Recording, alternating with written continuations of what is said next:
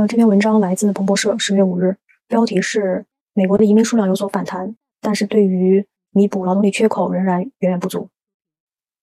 文章提到，因为疫情的关系，过去两年美国的移民数量是显著的下滑的。呃，很多行业有着持续的员工短缺，特别是那些依赖呀外国人、那些移民的行业。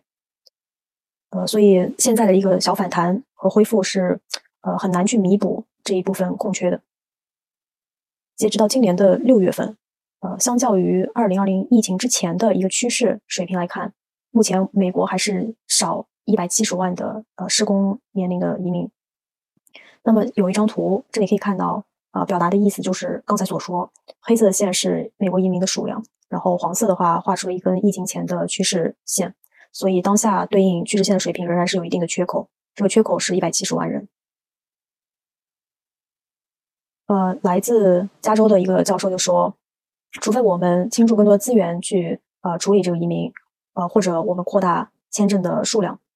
呃否则我不认为我们会赶上之前的进度。呃，当然了，我们仍然会增长，只是想要弥补因为疫情而损失的这个缺口的话是很难的。那对于美国这个一个时代才会看到一次的劳动力短缺来说呢，很多美国雇主他就面临着招聘和留住员工的困难，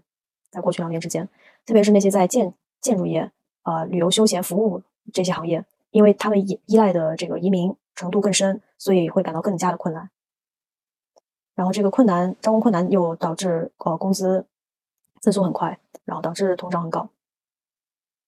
嗯，当然，在过去的十年间，美国的这个移民增长都是主要都是合法合法的一个增长，但是目前国家呢还是在呃非常严肃的去应对。呃，目前还有很多非法移民跨越南方边境的事情，特别是呃，共和党呃，比如说德州的议员，他也是着着重这个议题的，呃，想要加强自己呃，加强边境的这个安全度和移民的合法性的管理。所以说，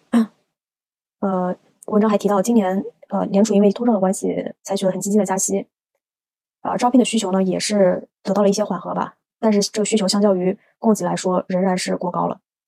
呃，比如这里提到，美国八月份的职缺数是一千万人，那这个导致每一个失业的人对应一点七个职缺岗位，职位空缺，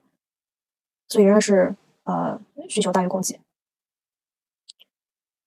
然后这个有一位来自啊达拉斯联储经济学家就说，这个问题如果不得到解决的话，呃，这个移民和职工的短缺可能会呃将会导致企业投资的减少，降低美国的增速。如果企业不需没有办法雇到人的话，那么他们连自己现在的一些运营都没有办法有人员去维持，更何况他们也不就更不能去扩张自己的运营，呃，去投资到新的项目中去，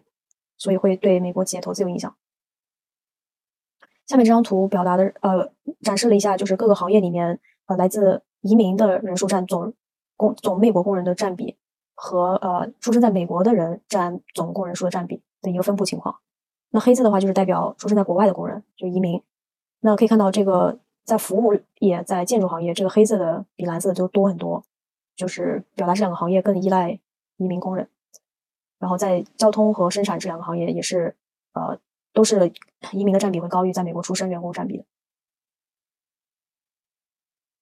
那事实上，从二零一七年川普实行了很严格的这个移民管制之后呢，美国的移民数量就开始出现下滑了。呃。而随着疫情二零二二零二一这两年的到来的话，也是更加剧了这个下滑。那主要是关闭了边境啊，还有一些旅游的管控措施导致的。然后，这个堪萨斯联储有一个研究表明，对于那些很依赖移民的行业来说，职位空缺数量的增速是高于平均水平的，是更快的。像一些清洁啊、洗衣服、美容化妆这些呃产业，但是那些依赖呃这个移民不多的行业，像金融、呃公共的行政管理、挖矿这几个，他举例子。它的职位空缺数的增速是比较低的，低于平均水平。呃，从去年开始，去年末开始，美国重新开放了边境，并且呃，开始加速这个工作签证的和绿卡的处理流程。嗯，从今年的一月到三月这三个月期间呢，有八十五点八万的呃工人和他的家属呃持有这个临时签证进入到美国。那相较于疫情比较严重的那个二零年的四月到六月这三个月，你这个数量是二十二点六万，所以说已已经翻了四倍了。呃，然后对于永久居民的入境数量来看，今年的一月到三月是呃九万六千人，呃，基本上已经接近二零二零年一月和三月的这个十万人的水平了。然后这里有一张图，呃，表达的是持有临时签证呃入境美国的人数，可以看到疫情这里出现了一个急剧的下降，那随后是出现缓慢的恢复阶段，目前仍然没有恢复到疫情之前的水平。这个是每个季度的一个呃入境人数。呃，目前呃，美国总的这个处理非移民类的签证速度是疫情之前的百分之八十，就是还没有全速恢复到疫情前的处理水平。然后，但是对于这个移民类的工作许可，呃，移民类的许可的话是基本上回到了水平的。非移民的签证是百分之八十，这样。然后文章还就最后提到，美国的政策制定者需要移除一些每年对于移民的数量限制，或者是加速倾注资源去加速处理流程，这样的话你才可以弥补呃这些劳动力的丢失。但是这两点呢，呃，如果今年十一月份共和党重新啊掌控国会的话，这两点又很难取得政治上的支持。那之前提到经济学家就说，呃，随着美国人的呃慢很多美国人到了退休年纪，呃，还有国内的这个劳动力逐渐收缩这样的一个情况，不足的移民会导致一个长期的员工短缺、劳动力短缺。那正常情况下的话，移民呃贡献了劳动力增速的一半。那这位经济学家说，所以对于员工的可获得性的话，移民是一个非常重要的来源和影响。